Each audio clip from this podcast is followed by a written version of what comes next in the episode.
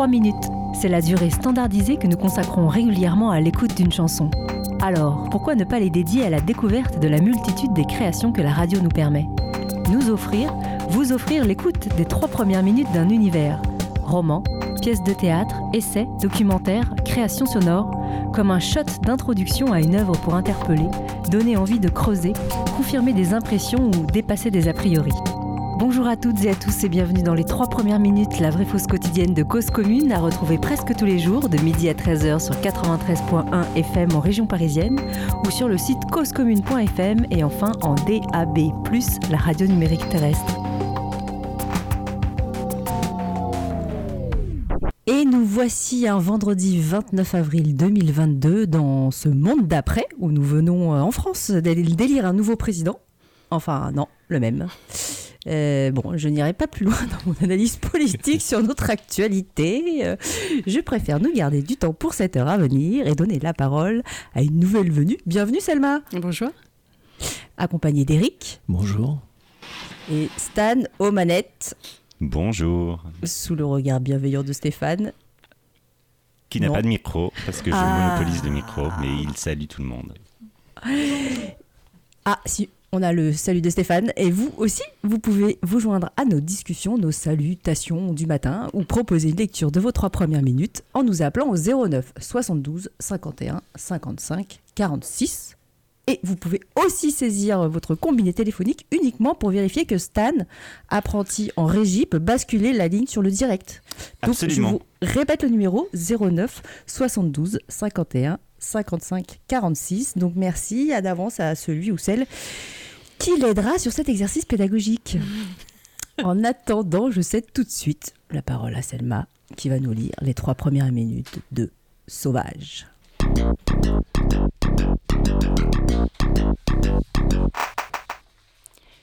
J'ai toujours su lire dans les pensées des chiens. Mon père dit que c'est dû à la manière dont je suis venue au monde, née sur le seuil de la porte ouverte du chenil, avec 22 paires d'yeux canins qui me regardaient, et les aboiements et hurlements de nos chiens, qui furent les premiers sons que j'ai entendus. Le village n'avait pas de dispensaire. Dans le temps, alors, l'aide-soignante municipale venait chez nous une fois par mois. Quand maman est arrivée à la moitié de sa grossesse, l'aide-soignante lui a dit de rester au lit et de ne pas se fatiguer. Maman a suivi ce conseil diligemment jusqu'à la nuit de ma naissance. Un 1er mars, si froid que les pointes de ses cheveux avaient gelé. Elle est sortie, a traversé la cour des chiens, est allée jusqu'à la porte du chenil. Là, une douleur l'a saisie. Elle s'est accroupie, serrant son ventre, et a hurlé pour appeler mon père à l'aide. J'ai glissé toute seule, d'un coup. Je suis venue au monde avant qu'elle s'en rende compte, presque sans aucune aide de sa part. Elle disait que c'était le seul côté facile que j'avais jamais eu. Qu'est-ce que tu allais faire dans le chenil lui ai-je un jour demandé. Elle a haussé les épaules, a dit J'imagine que les chiens me manquaient. Je suis sortie grosse et lourde et toujours affamée. Maman m'a dit qu'il y a des femmes qui ont du mal à faire prendre le sein à leur bébé. Et j'ai vu ça chez certains chiots, j'en ai vu qui se détournent de ce que l'instinct leur dit de faire et qui refusent de téter. Alors faut traire la mère et nourrir le petit au biberon. Mais moi non. Je me suis accrochée dès que j'ai pu et je n'ai plus voulu lâcher prise. Maman n'avait jamais vu un bébé comme moi. Elle disait que j'étais vorace. Elle me donnait le sein jusqu'à ce qu'elle croie être tarie, et puis ensuite elle continuait. Il y a des photos dans l'album de famille, nous quatre travaillant tous ensemble dans la cour ou réunis autour d'un traîneau à chien avant le départ d'une course. Scott et moi, tous les deux avec les cheveux noirs de maman, les yeux bruns de papa. J'ai appris à l'école que le sang a une mémoire. Il porte les informations qui font ce que vous êtes. C'est comme ça que mon frère et moi on s'est retrouvés avec tant de trucs en commun. On portait en nous les choses dont le sang de nos parents se souvenait. Partager ce qu'il y a dans le sang, il n'y a pas moyen d'être plus proche d'une autre personne. C'est sans doute pour ça que j'ai eu tant de problèmes quand Scott et moi on a commencé à aller à l'école. Je ne partageais rien avec les autres enfants. Avant, on faisait l'école à la maison. Maman était notre maîtresse. Elle nous donnait des problèmes à résoudre, des colonnes de chiffres additionnées ou à soustraire. Petite, quand j'avais bien travaillé, je gagnais une étoile. À 10 étoiles, j'avais le droit de sortir. Je gagnais mes étoiles aussi vite que je pouvais pour pouvoir passer le plus clair de la journée dehors dans la cour des chiens, ou à courir dans les bois, ou à pourchasser Scott et à me battre avec lui. Le plus souvent pour jouer. Mais ça pouvait dégénérer. Alors maman nous criait dessus pour qu'on arrête. Notre maison était la meilleure des maisons. C'était mon grand-père qui l'avait construite, avant la naissance de mon père. Il avait trouvé un coin d'Alaska qu'il aimait bien, Puis il avait déboisé un cercle de 4 hectares dans la forêt. Et dans une autre moitié, il avait construit notre maison. Et dans l'autre moitié, il avait construit le chenil, un long bâtiment avec un atelier à un bout et plein de place pour le matériel et les traîneaux. Entre la maison et le chenil, nous avions 40 niches. Trois. Et puis des arbres tout autour. Et tout au bout de la cour, le départ d'une piste qui s'enfonçait dans la forêt sur 5 km jusqu'au lac Tarmigan. Zéro. Et c'était les trois premières minutes de Sauvage, lu brillamment par Selma, Sauvage de Jamie Bradbury. Stan, euh, en régie, euh, qu'as-tu perçu de cette introduction? À Et- Sauvage Eh bien, euh, bon, j'avoue que je suis beaucoup concentré sur euh, tous ces boutons qui clignotent dans tous les sens. Mais euh, oui, bah, je, pour l'instant, je me demande un peu où ça va, de quoi il s'agit. je trouve qu'il y a un, un parallèle entre le, le- la race humaine et la race canine qui, qui me parle. Voilà, oui, ça, ça, ça éveille ma curiosité. Je me demande. Le chien en toi. Ouais. Ou l'humain en moi, qui sait. Euh, oui, ça, ça éveille ma curiosité. Je, j'ai pas grand chose de plus à dire que qu'est-ce que c'est où ça va? Eric Bah, Est-ce qu'est-ce que toi, que tu c'est te Où ça dis- va? Bah oui. Pardon, je t'ai interrompu. Non, non, non, vas-y, bah, où? Est-ce que toi, tu vois où ça va? Alors moi j'ai la couverture euh, sous les yeux et euh, j'ai un indice, c'est dans une collection. euh, a priori j'ai l'impression que c'est du fantastique, j'en sais pas très bien. Moi, moi j'ai, à part la première phrase, j'ai toujours su lire dans les pensées des chiens. Pour moi on est dans une espèce de, de roman presque réaliste en Alaska avec euh, des gens proches euh, de la nature, de leur animalité, euh, voilà. Mais cette première phrase ça fleure bon le fantastique, donc moi j'ai envie de savoir. Si effectivement on va aller vers quelque chose de surnaturel à travers cette animalité ou si on va rester dans un appel de la forêt ou ce genre de choses quoi. Mais, on est vraiment dans quelque chose à la frontière ouais, de l'irréel parce que les, même les humains sont décrits avec les cheveux noirs, les yeux bruns, avec euh, faut gagner des étoiles à l'école. Ah, c'est un peu irréel tout ça euh, et en même temps réaliste. Moi j'adore. Ça me fait rire ce que tu dis, les cheveux noirs et les, et les yeux bruns, en fait, c'est un peu euh, la grande majorité de l'humanité, quoi. Oh oui, pardon, mais en tout cas, c'est les détails, c'est les seuls petits détails sur lesquels tu t'accroches.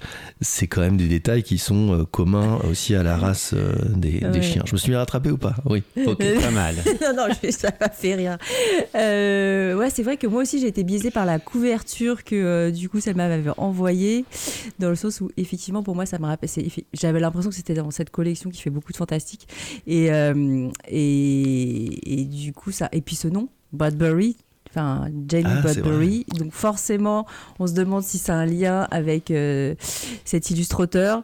Est-ce que c'est le fils, le petit-fils, l'arrière-petit-cousin ou euh, un pseudo euh, voilà, qui, qui fait rêver? Euh, Donc je ne sais pas si Selma, tu pourras répondre à ça. Mais en tout cas, c'est c'est sûr que ça m'a ça m'a vraiment entraîné vers là, tout en me disant, euh, en, et en étant complètement arrêté aussi par cette première phase que j'ai trouvée géniale. Et euh, la mémoire du sang, le sang a une mémoire. Et pour moi, c'est un, gros sujet, le- les liens du sang. en étant une enfant adoptée, je peux dire que ces derniers temps, j'ai beaucoup réfléchi à ça. à qu'est-ce que ça veut dire les liens du sang par rapport à, une filiation qui ne passe pas par le sang. Et, du coup, euh, sur bah, quand même cette prééminence que au final, après avoir passé une vie à me dire que ça n'avait aucune importance, en fait, euh, j'ai quand même l'impression qu'il y a quelque chose qui est de fait prééminent qui passe par le sang, quoi qu'il arrive. Donc, euh, beaucoup d'intérêt pour euh, la lecture que tu proposes, Selma, et je te donne la parole. Tout plein de réponses à nous apporter Alors, pour te, pour te répondre sur le nom de famille de Jamie, je pense pas, en tout cas, c'est pas signalé du tout euh, dans sa petite bio qu'elle est. euh, euh, qu'elle serait la petite fille du grand Bradbury. Je pense que c'est juste un, un hasard. Mais alors, pour, pour vous situer un petit peu l'histoire, puisqu'on.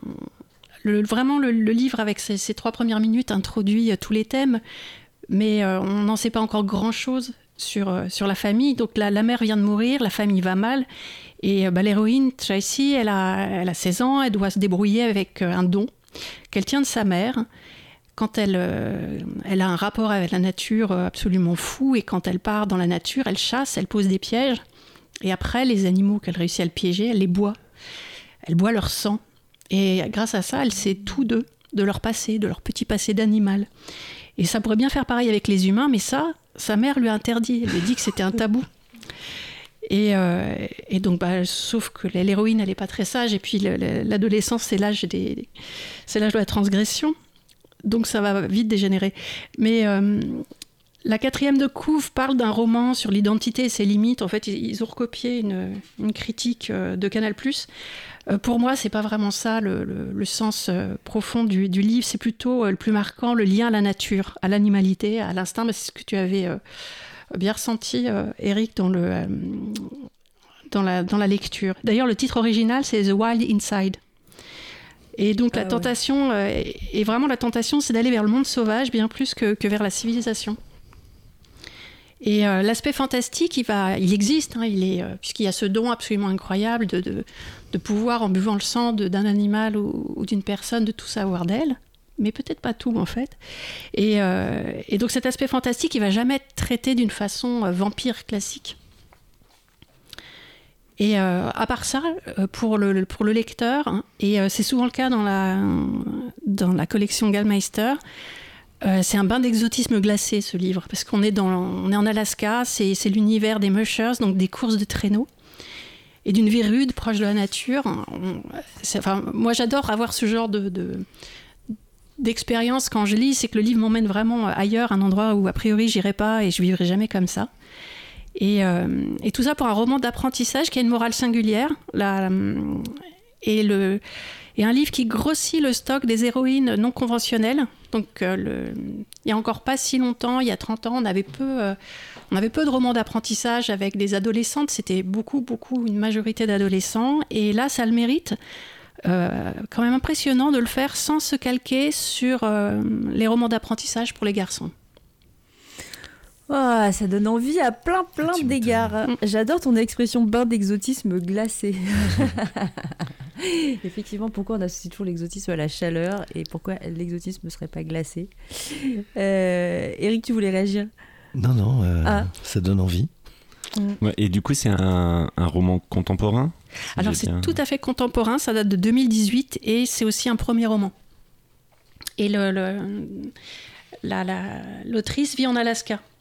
Alors, elle s'est documentée, hein, elle ne elle, fait pas des courses de traîneau, elle a, demandé à des, gens de lui expliquer tous les détails de, ce qu'est cette vie-là aussi, mais euh, on sent qu'elle a une passion aussi pour l'endroit où elle s'est mise à vivre. Elle vit depuis 15 ans. Hmm. puis cette question de l'interdit de d'aller boire du sang des humains pour savoir en fait tout ce qu'ils ressentent.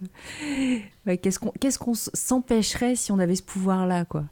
Si on avait le pouvoir d'être invisible, si on avait le pouvoir de, rentrer dans les intimités, de rentrer dans les cerveaux des gens, euh, qu'est-ce que, qu'est-ce que, où serait l'interdit, comme le pose la mère?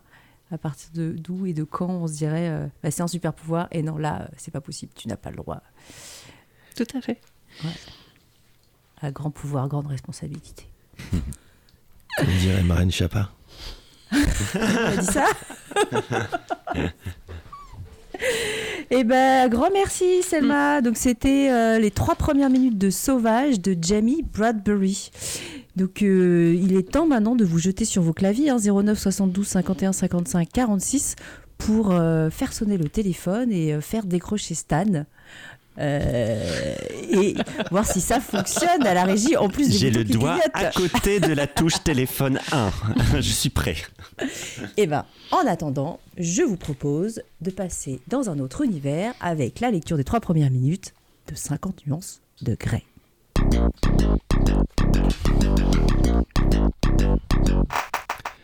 Je grimace dans le miroir, exaspéré. Ma saleté de tignasse refuse de coopérer. Merci, Catherine Ravanag, d'être tombée malade et de m'imposer ce supplice. Il faut que je révise, j'ai mes examens de fin d'année la semaine prochaine et au lieu de ça, me voilà en train d'essayer de soumettre ma crinière à coups de brosse. Je ne dois pas me coucher avec les cheveux mouillés. Je ne dois pas me coucher avec les cheveux mouillés. Tout en me répétant cette litanie, je tente une nouvelle fois de mater la rébellion capillaire. Excédé, je lève les yeux au ciel face à cette brune qui me fixe avec son teint trop pâle et ses yeux bleus trop grands pour son visage. Tant pis, je n'ai pas le choix. La seule façon de me rendre à peu près présentable, c'est de me faire une queue de cheval. Kat Kate, pardon, est ma colocataire et elle a été terrassée par la grippe aujourd'hui. Du coup, elle ne peut pas interviewer pour le journal des étudiants un super magnat de l'industrie dont je n'ai jamais entendu le nom. Résultat, elle m'a désigné volontaire. Je devrais relire mes notes de cours, boucler une dissertation, bosser au magasin cet après-midi, mais non, je me tape les 265 km qui séparent Vancouver dans l'état de Washington du centre-ville de Seattle pour rencontrer le mystérieux PDG de Grey Enterprise Holding Inc., grand mécène de notre université. Le temps de ce chef d'entreprise hors du commun est précieux, bien plus que le mien, mais il a accepté d'accorder une interview à Kate, c'est un scoop paraît-il, comme si j'en avais quelque chose à foutre. Kate est blottie dans le canapé du salon. Anna, je suis désolé, cette interview, je cours après depuis neuf mois. Si j'annule, je n'aurai pas d'autre rendez-vous avant six mois, et d'ici là, on aura quitté la fac. Je suis la rédac chef, je ne peux pas me permettre de planter le journal. Je t'en supplie, ne me laisse pas tomber, m'implore-t-elle d'une voix enrouée. Elle fait comment? Même malade, elle est à tomber avec ses yeux blonds. Pardon, ses cheveux blond vénitien impeccablement coiffé et ses yeux verts pétillants, bien que pour l'instant il soit rouge et larmoyant. Je refoule une bouffée de compassion. Évidemment que je vais y aller, Kate. Retourne te coucher. Tu veux de l'actifed ou un doliprane? Pardon, me faites pas rire s'il vous plaît. Actifed, s'il te plaît. Tiens, voici mes questions et mon dictaphone. Tu appuies ici pour enregistrer. Prends des notes. Je décrypterai. Pardon, excusez-moi. C'est le. Un je peu suis emporté. quand Désolé. même. Je suis emporté par les qualités littéraires du texte. Doliprane ou Actifed? On s'y remet là. On s'y remet, désolé. Euh, ce mec, je ne sais rien de lui, dis-je en entendant véritablement de réprimer ma panique croissante. Avec mes questions, tu t'en sortiras très bien. Allez, vas-y. Tu as une longue route à faire. Il ne faut pas que tu sois en retard. Ok, j'y vais. Retourne te coucher. Je t'ai préparé de la soupe. Tu pourras la faire réchauffer plus tard. Désolé, c'est nerveux. Il n'y a que pour toi que je ferai ça, Kate. D'accord, bonne chance. Et merci, Anna. Comme toujours, tu me sauves la vie. Je prends mon sac à dos en lui adressant un sourire ironique. Je n'arrive toujours pas à croire que je me sois laissé convaincre par Kate de faire ça. Cela dit, Kate pourrait convaincre n'importe qui de faire ses quatre volontés. Elle est éloquente, forte, persuasive, combative, belle, et c'est ma meilleure amie. C'était les trois premières minutes de Je suis 51 désolé, toutes mes degrés. excuses, pardon, pardon.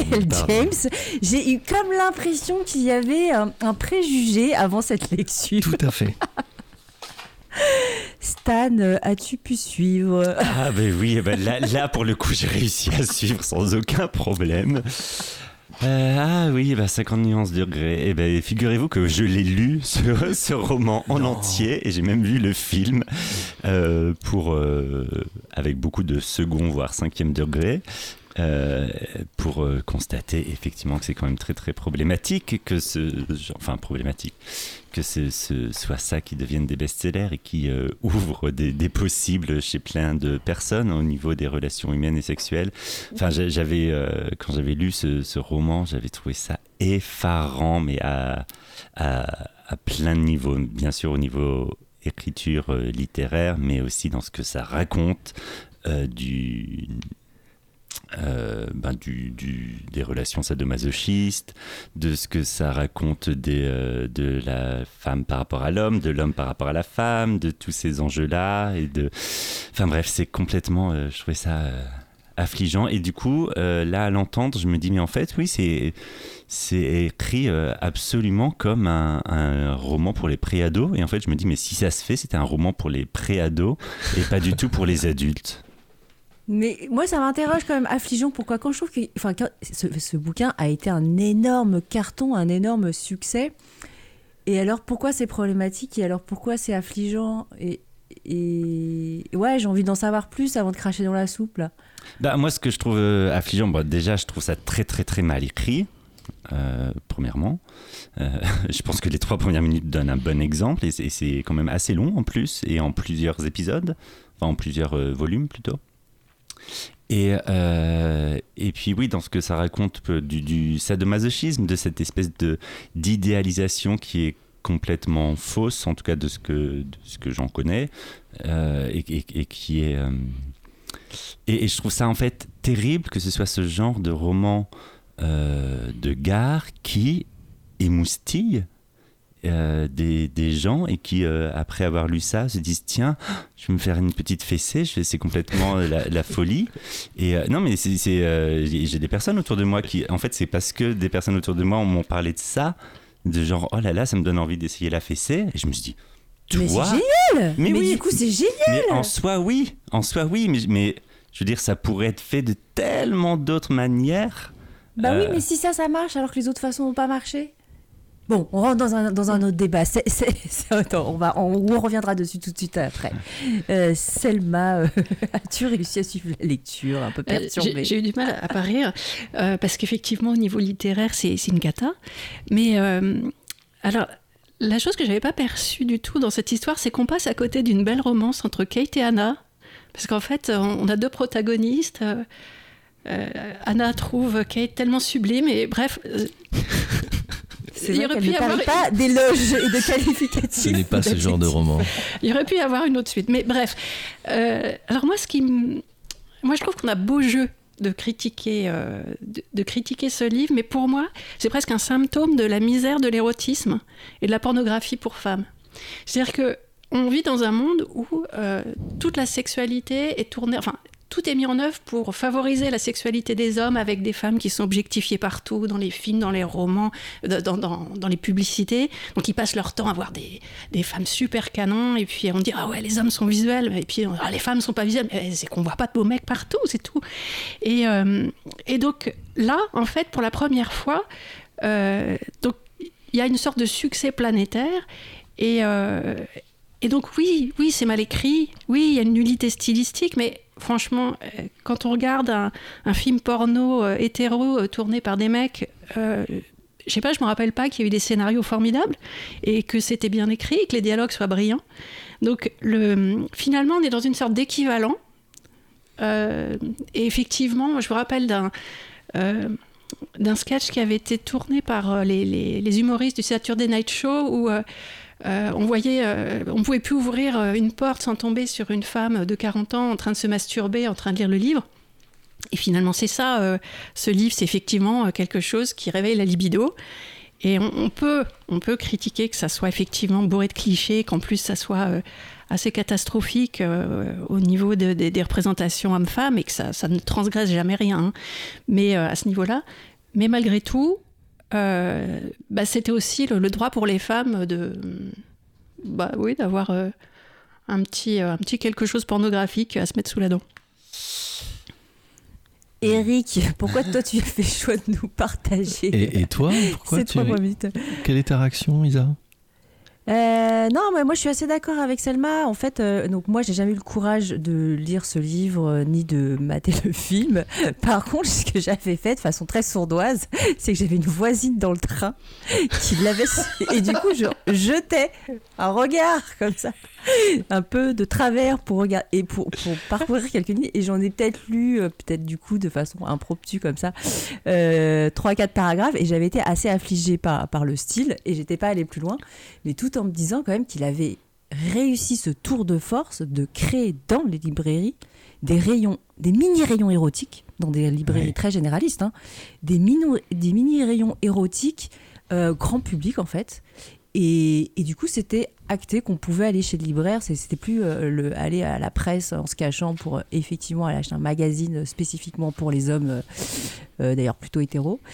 Et, et ça mettait ouais, sur la place publique euh, et de façon, euh, ouais, sans doute. Euh, après, je sais pas du tout. J'imagine pas que l'auteur avait un, enjeu d'impact sociétal en tête quand il a écrit ça. Hein. Mais finalement, je trouve que c'est peut-être malheureux à plein d'égards, mais en même temps, je trouve ça chouette que c'est ce que ça a débloqué, le fait juste de mettre le sujet sur la table. Hmm. Après, Eric, je ne sais pas si toi, tu as eu le courage d'aller jusqu'au bout de, la chose et qu'est-ce que tu en as tiré Qu'est-ce que ça t'a renvoyé, toi J'ai été jusqu'au bout du premier tome. Je suis complètement d'accord avec toi, complètement d'accord avec tout le monde. Là, euh, Stan, complètement. Effectivement, il y, a, des. Je vous invite à lire sur Internet. Euh, euh, notamment de ce que pensent les gens qui pratiquent le BDSM de 50 nuances degrés. Voilà, c'est ça n'a juste rien à voir. Euh, et moi, ce qui m'a attiré, effectivement, c'est ce côté succès planétaire. Euh, alors c'est un livre que j'ai lu attentivement sur euh, les 30 premières pages, un peu plus vite sur la suite, et alors à la fin, je l'ai fini en mode rapide. quoi. Je suis pas le public déjà, mais ça m'a fasciné au moins d'aller au bout et, et de comprendre. C'est quand même, en, ça est sorti en 2012, succès de fou à tel point qu'ils ont inventé le mot mummy porn pour décrire ces romances euh, pour les femmes d'âge moyen euh, avec du cul. Euh, c'est pas un arlequin. hein. moyen, euh, D'âge moyen. C'est dur parce que je pense que les, moi, la, la nana dans le train avec, avec qui, à côté Ouais. de laquelle j'étais, elle avait moins de 40 ans. hein. C'est 45 ans, âge moyen, on va, on va dire. C'est générationnel. Il n'y a aucune jeune fille actuelle hein, qui, euh, qui s'est intéressée au livre. Euh, elles sont pas émoustillées bizarrement par un mec riche, euh, dominateur, qui te plaque dans un ascenseur euh, pour t'embrasser goulûment. C'est apparemment, ouais, c'est générationnel, faudrait savoir pourquoi. Euh, succès planétaire, j'ai pris des notes, fait une petite recherche. Succès planétaire à tel point que Decathlon a vu ses ventes de cravaches sur son rayon équitation euh, décoller. 150 millions d'exemplaires vendus. C'est dingue. Des livres, hein, pas Ah, des cravaches. hein. Ah, je Ah, crois que je suis pas Non, non, non. 150 millions de, de femmes émoustillées, c'est ce qu'on disait. Moi, je pense qu'il y a eu des libidos qui ont été retrouvés dans le lit conjugal euh, grâce à ça. Je me Ah. demande combien de bébés ça a produit, euh, 50 nuances degrés. Voilà. Alors, euh, donc, euh, déjà, c'est un bouquin BDSM Feel Good. Donc ça, c'est un concept à part entière. C'est comme les faux films d'horreur. Je sais pas si vous avez vu les films d'horreur pour toute la famille où personne n'a peur. Je sais pas si, si vous voyez.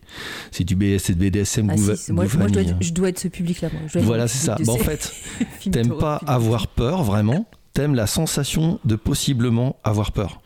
Donc c'est un Ah peu non, ça. C'est pas. pas cette sensation-là non plus. Non? Non. Bon alors pour- pourquoi tu vas voir des films d'horreur qui sont pas Non, bah, du coup, je de peux pas les voir. Non, non, j'ai cru rigole que quoi. possiblement je pouvais être dans ce public-là, mais non, apparemment, je suis ni dans le euh, mommy porn euh, feel good book, dans le film d'horreur euh, feel good. Mais, mais voilà, là c'est du BDSM, euh, ouais, feel good, hein, euh, 0% de. Voilà, alors je vais vous lire, je vais vous dire, pardon, les seules scènes BDSM, ça vous évitera de le lire. Allez directement au tome 2 si ça vous plaît. Désolé, je vais spoiler à mort. Donc, euh, les scènes un peu BDSM. 1. Il lui lie les mains avec sa cravate. Ou pas bien. 2. Il lui bande les yeux pour lui faire placer un glaçon sur elle. C'est froid. Ensuite, alors c'est la scène ultime hein, dans le bouquin, il lui donne 18 fessées, parce qu'elle compte. Euh, ça lui plaît pas trop, elles sont humiliées, elles boudent pendant 50 pages pendant lesquelles on va voir oh, zéro scène de cul. Et enfin, il y a la fameuse scène avec la cravache, euh, et je vais citer. Ce qui me surprend, c'est que, ça, que ça, que ça ne me fait pas mal. Pas beaucoup en tout cas, à peine un pincement. Et ça fait pas mal du tout, effectivement, c'est délicieux, elle jouit. De toute façon, elle jouit tout le temps. Euh, voilà. Et je me demande d'ailleurs. sans déconner, c'est c'est vraiment ça. Ouais, c'est ça. Les scènes de, les Bah- scènes de trash asexuel. C'est ça. Enfin, c'est dans le tome 1. Faut attendre le tome 3 pour qu'il y ait une petite sodomie, mais qui fait pas mal non plus. hein. je vous assure. Et alors, moi, je me demande sur les centaines de milliers de cravaches qu'a vendu Decathlon, combien de couples, tu vois, ça a donné genre Ah, mais en fait, ça fait mal. Tu vois Bah oui, ma chérie, c'est un peu le concept, tu vois. Il y a dû y avoir des désillusions de fou, quoi. Donc, tu t'émoustilles, mais tranquille. Tu t'encanailles, mais dans les limites du raisonnable, quand même, faut pas déconner. Euh, donc voilà, c'est très safe comme bouquin. Et tout l'enjeu du bouquin, c'est est-ce qu'elle va signer ce putain de contrat? Ou dans lequel c'est écrit, bah, quand elle dira jaune, ça veut dire qu'elle en a marre. Quand elle dira le mot rouge, ça veut dire qu'on arrête tout. Il y a des limites à pas franchir. Alors attention, hein, c'est très très safe. Pas de sang, euh, pas d'instruments médicaux, pas de fist, pas d'enfants, pas d'animaux. Tout ça, c'est écrit. Donc la ménagère, elle est rassurée, elle peut poursuivre sa lecture tranquille. euh, voilà. Euh, côté écriture, effectivement, Hein, comme l'a dit Stan, c'est très très lourdingue et répétitif. Gray fronce le sourcil toutes les 20 pages environ, j'ai compté. Elle, elle se mord la lèvre tout le temps, et lui, ça lui donne envie d'elle tout le temps. Donc elle rougit. Alors il y a trois nuances de rouge. Elle rougit, elle s'empourpre et elle devient écarlate. Pas forcément dans cet ordre-là, parce que des fois elle te dit, elle devient écarlate. Cinq lignes après, elle rougit. Donc, je- elle décolore. elle dé- C'est ça? Je pense que c'est ça, les dé- décolorations. Elle blémit à sa vue, bref. Euh, et le tic de ce personnage, ça devient un tic d'autrice. C'est que des tics. Il y a que des répétitions. Par exemple, Gray, il a une technique de dingue pour allumer une nana, donc prenez des notes, je cite. Une main reste dans mes cheveux, l'autre glisse le long de mon dos jusqu'à la taille, puis mes fesses qu'il malaxe doucement. Il frotte langoureusement son érection contre mon ventre. Alors je répète, une main dans les cheveux qui prend la tête pour embrasser, l'autre sur les fesses qui ramène pour se frotter. Et ça, elle adore tellement qu'il va le faire trois fois dans le bouquin. Le même délire, avec les mêmes mots quasiment. Donc voilà, de toute façon, Anna, elle adore tout. Euh, voilà. Premier orgasme, il lui pince les tétons. Comme ça, elle jouit, direct. Elle va jouir aussi, il la branle à travers un gant de toilette. Pourquoi pas un gant de boxe aussi Parce que les doigts tout seuls, c'était pas mieux. Non. Après, j'y connais peut-être rien en sexualité féminine. Il y a peut-être des pratiques comme ça dans le BDSM, euh, pratiques au gant de toilette, tu vois. Mais je, je sais pas. C'est feel good le gant de toilette. Donc voilà. Alors attention, il y a quand même des qualités. Effectivement, c'est un livre romantique qu'on oublie trop souvent euh, de signaler. Il y a des scènes de baisers qui durent longtemps. Le premier baiser, attention, faut attendre la page 93 pour que ça devienne chaud. Hein. Et après, alors là, on, y va. Euh, voilà. Citation Je n'ai jamais été embrassé comme ça. Ma langue caresse timidement la sienne et s'y joint pour une danse lente, érotique. Un frotté-collé serré de sensations. Voilà. On aimerait que ce soit lu par Lucini, un test pareil. Euh, et elle continue. Euh, il m'attrape par le menton, je suis sans défense, mon cœur bat à m'en faire éclater la poitrine, j'ai l'impression d'avoir gravi une montagne en courant.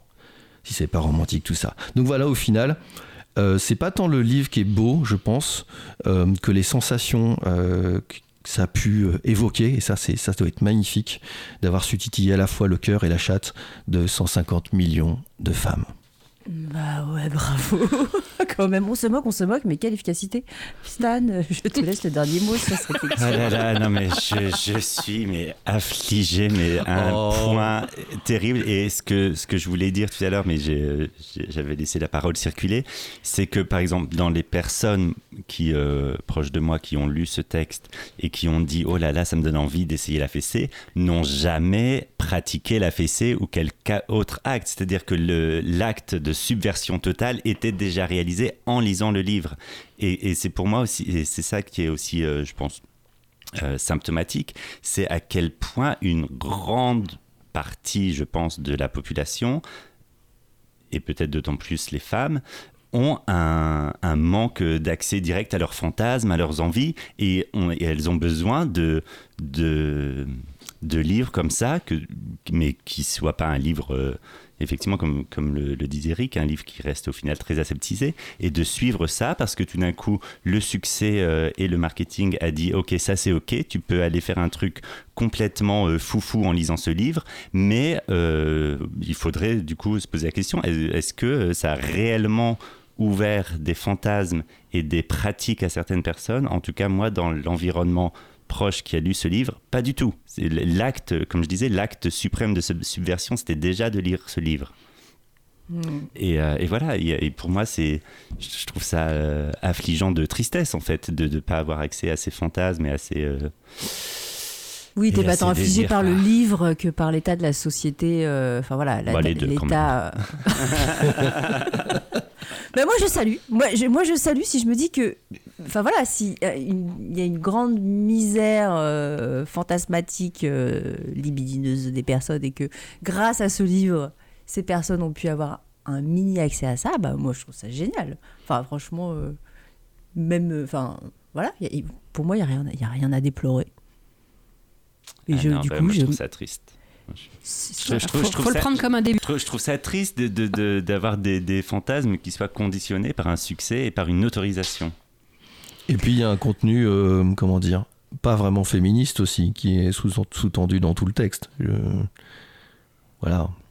On reste sur Loi Blanche et euh, le bad boy. Ouais, hein. ouais c'est vrai. Bon, allez, sur ce midi 34, je vous l'accorde et on se fait une petite pause musicale. Vous êtes toujours sur Cause Commune 93.1 FM dans l'émission des trois premières minutes et vous aussi, joignez-vous à la discussion au 09 72 51 55 46 pendant ce temps de musique.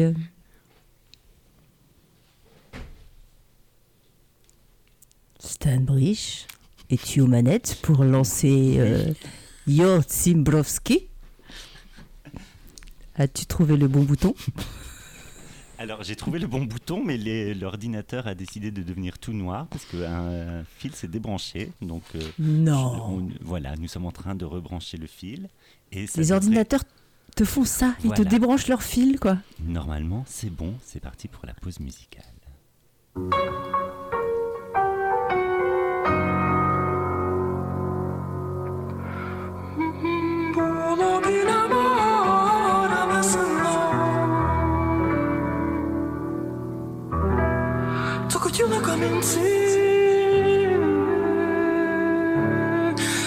Коні свесла у міцній роті.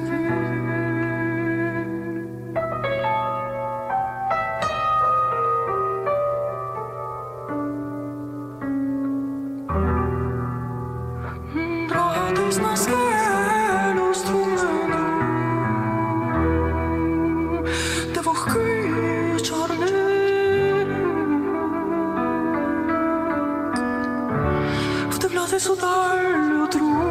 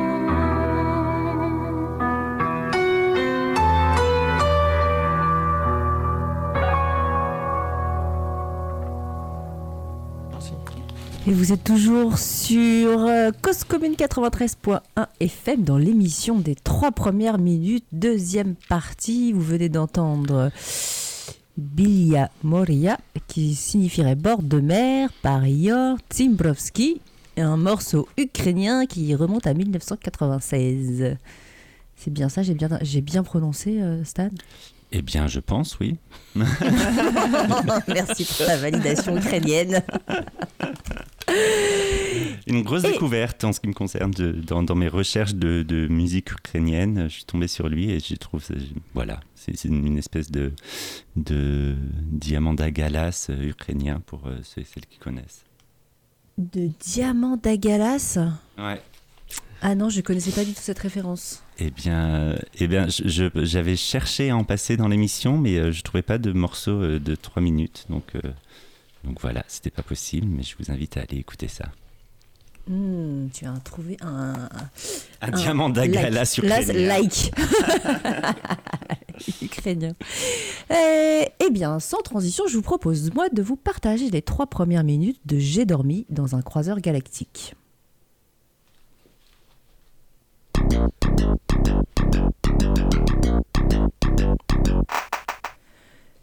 Expérience immersive dans l'univers de Star Wars a ses passages obligés.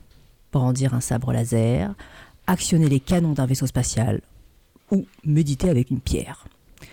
Au parc Walt Disney World, le monde de Walt Disney à Orlando en Floride, le nouveau Galactic Star Cruiser, croiseur interstellaire galactique, propose aux visiteurs les incontournables du space opéra en deux nuits sur place, mais aussi des surprises. Dites-moi, Todd, me demande une femme qui se présente sous le nom de Sadja Mailam, qu'est-ce que vous faites pour rester concentré? Depuis près de 45 ans, Star Wars est une invitation au jeu. ses jouets et ses sabres laser plastiques nous aident à nous prendre pour des héros, ou pour les méchants, d'une autre galaxie. En l'occurrence, l'échange verbal en question s'inscrit dans la philosophie parfois un peu niaise de l'épopée. Je confesse à Mylam, comédienne à bord du Galactic Star Cruiser, que j'ai du mal à rester concentrée et à éprouver de l'empathie en situation de stress. Elle me demande de choisir une pierre, ou plus exactement, de laisser une pierre me choisir. Il n'y a ni spa ni espace bien-être à bord du Galactic Star Cruiser, alors je me retrouve là, les bras tendus, à entamer avec My lame une longue série d'exercices respiratoires. Je m'apaise quelque peu. On résume souvent le Galactic Star Cruiser à un hôtel Star Wars. C'est vrai, il y a des lits, des couchettes, des salles de bain haut de gamme, un restaurant et un bar de part et d'autre des 100 chambres, à la lisière de Disney Hollywood Studios, parc à thème consacré au cinéma. Mais la ressemblance avec un hôtel s'arrête là. Car le Galactic Star Cruiser est une expérience immersive à lui seul, qui pourrait bien changer notre vision des vacances. Conçu pour reproduire les sensations d'une croisière dans l'espace, le Galactic Star Cruiser déroule le nec plus ultra de la technologie Star Wars. Mais ses influences premières sont le théâtre participatif, notamment Sleep No More, la pièce immersive créée à New York et fondée sur Macbeth de Shakespeare, et Donjons et Dragons, le fameux jeu de rôle sur table qui se déroule dans un univers fantastique. En cas de succès, le Star Cruiser pourrait bien démocratiser le concept du jeu de rôle grandeur nature, ou GN. Dans le cas contraire, il servira d'avertissement onéreux à toutes celles et ceux qui tentent d'innover dans le storytelling immersif. Avec un prix de départ avoisinant les 5200 dollars la cabine pour deux, soit 4700 euros environ, pour une famille de 4 comptée dans les 5400 euh, euros, et une foultitude d'options coûteuses, l'ardoise pour de nuit confine à l'indécence. Un tel tarif est-il justifié? Pour le savoir, le Los Angeles Times a réservé une cabine payante sur la croisière inaugurale du Star Cruiser. Les concepteurs ont mis les petits plats dans les grands, il s'agit sans doute du projet touristique le plus ambitieux jamais entrepris par la Walt Disney Company depuis la création du premier Disneyland. Il cible les gens qui jouent, les générations biberonnées au jeu, et si vous venez avec l'envie d'échanger et d'interagir avec des inconnus, vous risquez de ne plus jamais vouloir repartir. Et c'était les trois premières minutes de J'ai dormi dans un croiseur galactique de Todd Martens, lu par Isabelle. Alors, euh, on va laisser la parole à Stan. Star Wars, tout ça, ça ah. quoi? Eh ben, moi, je suis pas non plus hyper client de Star Wars, mais euh, là, par contre, en fait, je suis, je suis surpris de la de la puissance des mots, rien que, rien que le fait de répéter euh, régulièrement le nom de cet hôtel dont, que j'ai déjà oublié. En fait, rien qu'avec ce mot-là, il y a tout un univers qui se déploie et c'était hyper, euh, étrangement, hyper concret pour moi, presque plus concret que le chenil pour chien. Euh, cet hôtel-là, rien, mais rien que par la, la répétition de ces mots-là, ouais, je trouve que c'est tout de suite, il y a un, un, univers que, que je projette qui est très très clair. Et puis en plus, tout d'un coup, il y a eu cette apparition euh, de je vais laisser la pierre me choisir. Tout d'un coup, une, une espèce de, possibilité zen au milieu de tout ça qui, euh, qui fait un, court-circuit euh, qui, qui j'avoue, a relancé du coup mon attention. voilà, je me demande où ça va. Est-ce que c'est un roman? Et si oui, quel type de roman? Est-ce que c'est une, une étude sur l'influence de Star Wars et de Disney de... Voilà, en tout cas, je suis embarqué complètement.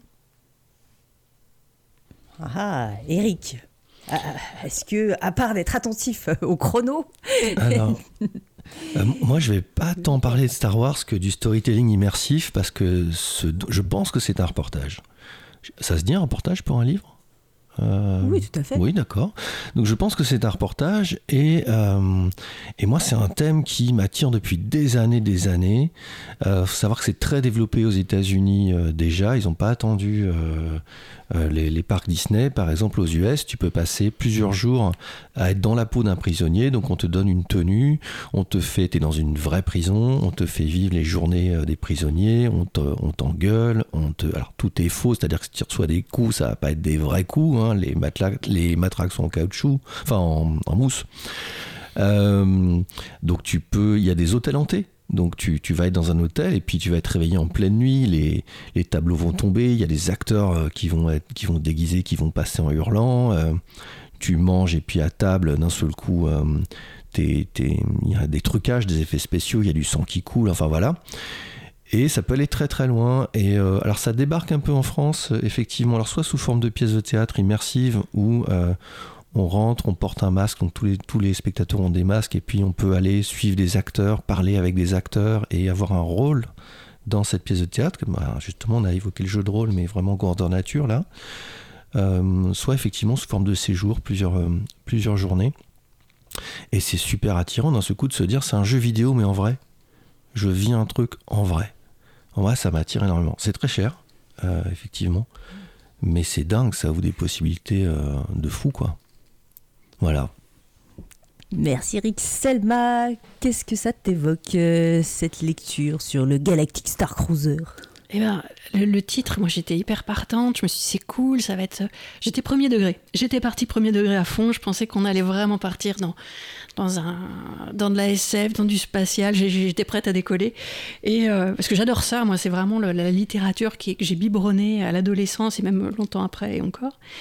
Et, et, et, et babadaboum, euh, on tombe dans du réalisme, dans, dans, cette façon d'utiliser. euh, et- du capitalisme, d'utiliser l'imaginaire pour, euh, pour revendre des choses, la société de consommation à fond, allez hop, et, on- et que je te vends deux jours pour, pour vivre ta vie que tu vis pas d'habitude. Et- Donc cette, cette exploitation jusqu'à la corde d'un univers, d'un imaginaire et de, de, l'envie d'ailleurs des gens pour bah, toujours vendre, toujours vendre, toujours vendre. Il parle bien d'un prix indécent. hein, et et euh, alors, contrairement à Eric, moi j'aurais vraiment le sentiment, si, je devais me retrouver dans ce genre d'ambiance, mais de me sentir mais tellement débile, mais de ne pas y croire une seconde en fait dans cet univers de carton-pâte. Je, je crois que j'a- j'arriverais pas à décoller, alors que par contre, la lecture d'un livre, la lect- le visionnage d'un film, je, vais partir à fond, mais tout à coup confronté au réel et au carton-pâte, je pense que je ne pourrais pas une seconde euh, y croire et me sentir bien et, et que ça vaille l'argent que ça, ça coûte. Et, mais vraiment, moi aussi, comme les autres, je suis là, mais c'est vrai, ça existe, et ça vaut ce prix-là? Eh ben merci pour vos partages et surtout leur diversité. Je suis, euh, je suis trop contente parce que euh, je pense que je, je les partage tous. La même indignation, la même, enfin comment dire, peut-être pas forcément indignation, mais en tout cas euh, doute ou se dire mais vraiment, est-ce que c'est, enfin voilà, l'ultra capitalisme à son comble et comment on utilise la gamification pour nous soutirer toujours plus d'argent. Euh, et en même temps, euh, cette capacité qu'a le jeu à nous embarquer malgré nous, de fait. Et, et voilà, enfin bref, je- en fait, c'est pas du tout un, un roman, donc c'est pas du tout. euh, euh, non plus un bouquin, c'est un article de presse, tout simplement, qui a été traduit euh, par le Courrier international et qui est issu du Los Angeles Times. Et c'est euh, donc un, reportage qui a été fait par euh, les équipes du Los Angeles Times dans ce euh, Star Cruiser. Et que et moi voilà je, je me pose beaucoup beaucoup de questions sur la façon dont euh, le jeu pénètre toutes les dimensions de notre société pour le mieux à plein d'égards enfin par exemple, en, termes de formation, je trouve que le, le levier du jeu est génial, euh, va très très loin, permet plein de choses et, et ça nous permet de sortir de ce rapport euh, euh, pénible, douloureux, laborieux de l'apprentissage. Et, en fait, on peut aussi apprendre très bien dans le fun, le plaisir, la complicité, l'échange. voilà. Euh, et en même temps, j'ai aussi plein de doutes sur euh, cette, euh, ce qu'on qu'on met dans la gamification, dans la ludification, pour le dire en bon français, de se dire bah oui, parce qu'on va mettre des cartes, c'est du jeu, parce qu'on va scorer, faire des points, calculer des points, gagner, bah, c'est du jeu. Et, et en même temps, je suis aussi fascinée par le théâtre immersif, que je trouve, enfin, qui pour moi révolutionne quand même l'expérience euh, de spectateur, euh, le fait d'être euh, un spectateur-acteur et, euh, et, et à mi-chemin. Alors, ce que tu disais, toi, Eric, tout à l'heure, en décrivant les, expériences dans les prisons, c'est encore autre chose. Quoi. C'est, ouais, on est à mi-chemin entre le, théâtre, le vie ma vie, le, voyeurisme aussi, quoi. Et en même temps, le film d'horreur où on rentre dedans. Enfin, je trouve que, voilà, en tout cas, le, le- rapport de la, société globalement au jeu est en train de, enfin, de se transformer complètement. Avant, il y avait un côté un peu, comment dire, euh, condescendant de euh, bah, le jeu c'est pour les enfants. Et en même temps, ce rapport est en train de complètement s'inverser. Et moi, ça me questionne à plein d'égards, notamment sur. euh, bah là, il évoque euh, Donjons et Dragons. C'est un mélange de Donjons et Dragons, de, théâtre immersif et tout ça. De me dire, mais en fait. Euh, il y a encore peu de temps, euh, les gens qui animaient des, des jeux de rôle style Donjons et Dragons, euh, c'était des geeks un peu barrés, voire même dangereux pour la société. Je sais pas si vous vous souvenez des grosses polémiques qu'il y avait eu dans les années 80-90, euh, qu'on a pu avoir aujourd'hui, enfin, encore il y a peu de temps sur GTA, par exemple, le jeu vidéo, et les dangers sur la jeunesse. Enfin, Donjons et Dragons, les, MJ, les, les- maîtres de jeu de, de Donjons et Dragons étaient vus comme des gens qui allaient, enfin voilà, rendre les joueurs, euh, les transformer en serial killer, quoi. Parce que les gens feraient plus la différence entre la réalité et, la fiction euh, dans lesquelles ils étaient plongés.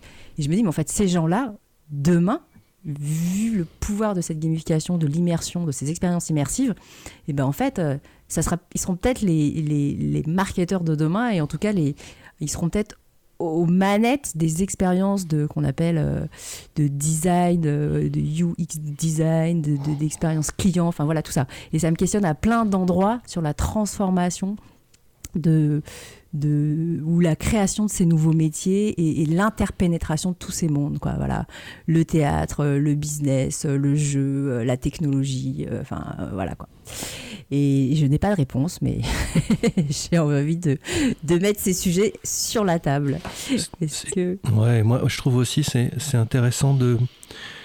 Contrairement à, à, à Selma, vous avez bien compris, n'est pas d'accord du tout là-dessus.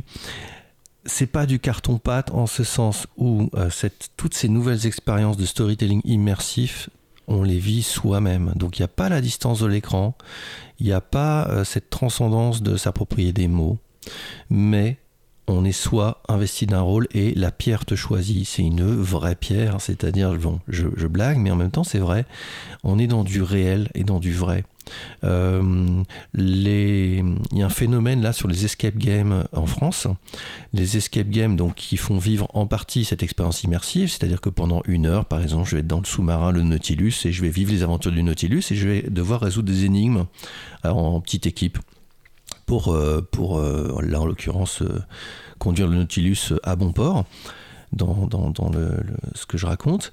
Et en ce moment, il y a, euh, depuis un an à peu près, il y a un virage euh, qui vient d'ailleurs, là encore, euh, des États-Unis, sur des escape games qui, du coup, ont de moins en moins d'énigmes, voire plus d'énigmes du tout à résoudre, mais qui consistent juste à vivre une aventure intense. Donc intense parce que je vais être enfermé dans, des couloirs, un dédale de couloirs avec des zombies, évidemment des acteurs, hein, qui me poursuivent. Intense parce que je vais être un espion, je vais devoir me cacher. Il y a des, formes d'escape game qui sont organisées en forêt. Euh, voilà. Et ça, ça c'est, hum, ouais, ça débarque depuis un an euh, en France à peu près. Et euh, c'est moi le héros et c'est mes vraies peurs et je suis dans une vraie forêt et euh, voilà. C'est c'est hum, du Bah, réel. hein. On vraiment travaille avec le réel et on n'est pas dans des réalités avec euh, un écran, avec tout ça. euh, et ça, c'est d'autant plus intéressant. Ouais, et en même temps, tu vois, quand je vois complètement l'intérêt de ces expériences, et alors, euh, du coup, si je prends la position plutôt de Stan qu'il avait sur la lecture précédente, je me dis, mais quelle misère aussi de devoir toujours chercher des sensations fortes en dehors de la vie. Donc, oui, là, c'est des sensations réelles parce qu'on recrée de façon fictive euh, des conditions pour provoquer l'intensité des émotions, et, et en même temps de me dire, mais dans le quotidien, on se blinde de plus en plus pour avoir un quotidien ultra confortable et du coup euh, très éloigné des sensations fortes quoi et, comment parce qu'on n'est plus capable dans notre vie vraiment réelle cette fois-ci euh, de vivre l'intensité de ces émotions on les recrée de façon fictive euh, dans des moments euh, très cadrés très très sécurisés parce que au final on, a un besoin d'intensité de ces émotions. Mais et, là où, moi ça me fait le plus flipper je me dis mais oui comment on devient ouais de plus en plus démunis par rapport à l'intensité de ces émotions au quotidien et que ça nous fait peur et qu'on on, on est dans ce petit confort euh, à tout prix pour recréer euh, à côté euh, ça quoi. Enfin je me dis ouais là là il y a possiblement danger quoi. Du coup Stan je te, je rends la parole. Non, pour- moi, en fait, il y a, plein de, plein de, comment dire, de sous-catégories. C'est-à-dire, pour moi, c'est pas la même chose, effectivement, de vivre une expérience immersive Star Wars euh, donc euh, qui est relié de près ou de loin à, on va dire, un, à un marketing, à un rapport capitaliste où effectivement tu vas payer très cher pour te retrouver en gros habité dans une marque, parce que Star Wars au final c'est une marque aussi. Donc il y a ça. Pour moi, c'est complètement différent que d'un truc immersif où tu vas être dans un type de prison où tu vas te faire engueuler. Et c'est encore autre chose que le- l'escape game qui, en gros, euh, euh, peut être une, euh, version améliorée d'un train fantôme.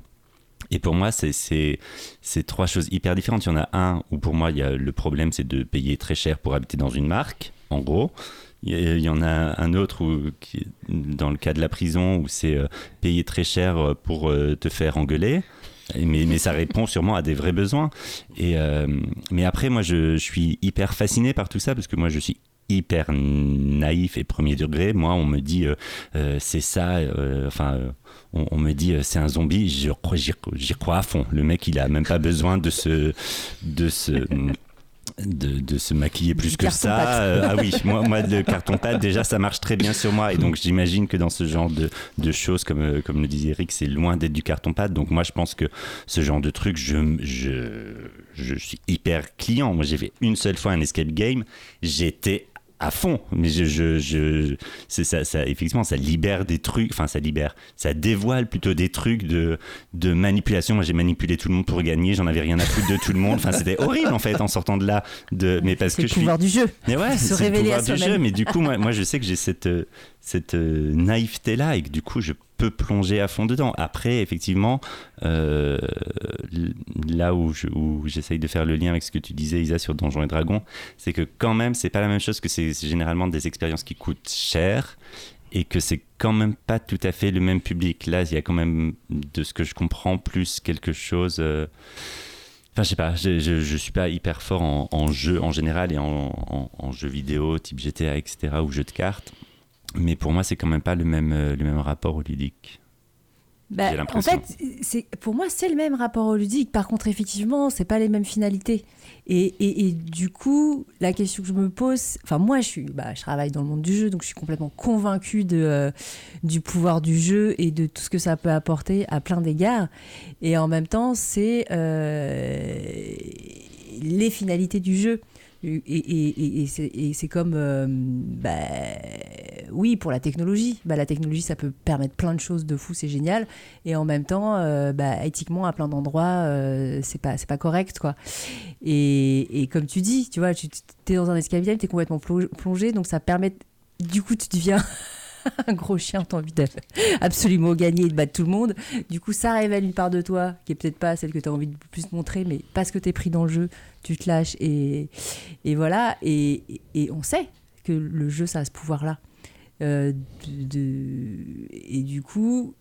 Enfin bon bref, c'est pareil, je j'ai pas de réponse. Enfin en tout cas, moi je suis quand même, je suis juste fascinée par euh, euh, les usages euh, du jeu demain et, et, je trouve ça génial de pouvoir le questionner comme on, on le questionne sur la sur la technologie avec les pauvres moyens qu'on a et donc je suis pas sûre qu'on puisse vraiment comment dire cadrer quoi que ce soit mais en tout cas euh, d'ouvrir cet espace de discussion sur le pouvoir du jeu qui commence vraiment à pénétrer toute la société et les limites qu'il faudrait qu'on puisse euh, se donner comme euh, l'évoquait Selma dans sa première lecture, quelles limites on se donne quand on sait qu'on peut boire le sang des humains et qu'on peut tout savoir d'eux. Oh, quand on a le pouvoir du jeu en nous, quelles limites on a envie de se donner pour euh, avoir un pouvoir du jeu qui est transformateur et euh, pour chacun d'entre nous et, et la société et pas aller vers des dérives noires et sombres. Voilà, le sujet est posé. Et j'entends le générique qui annonce la fin. Et euh, du coup, aujourd'hui, nous, avons, nous vous avons pardon, proposé la lecture de Sauvage de Jamie Bradbury par Selma, 50 nuances de Grey de E.L. James. Alors, j'ai pas euh, capté les prénoms. Lu par Eric. Et euh, j'ai lu les trois premières minutes d'un article intitulé ou traduit J'ai dormi dans un croiseur galactique par Todd Martins. Et Stan, du coup, nous n'avons pas eu le temps de lire ta proposition. On la reporte à la semaine prochaine. Bon appétit à toutes et à tous et merci pour votre euh, fidélité, euh, écoute attentive euh, et à très bientôt.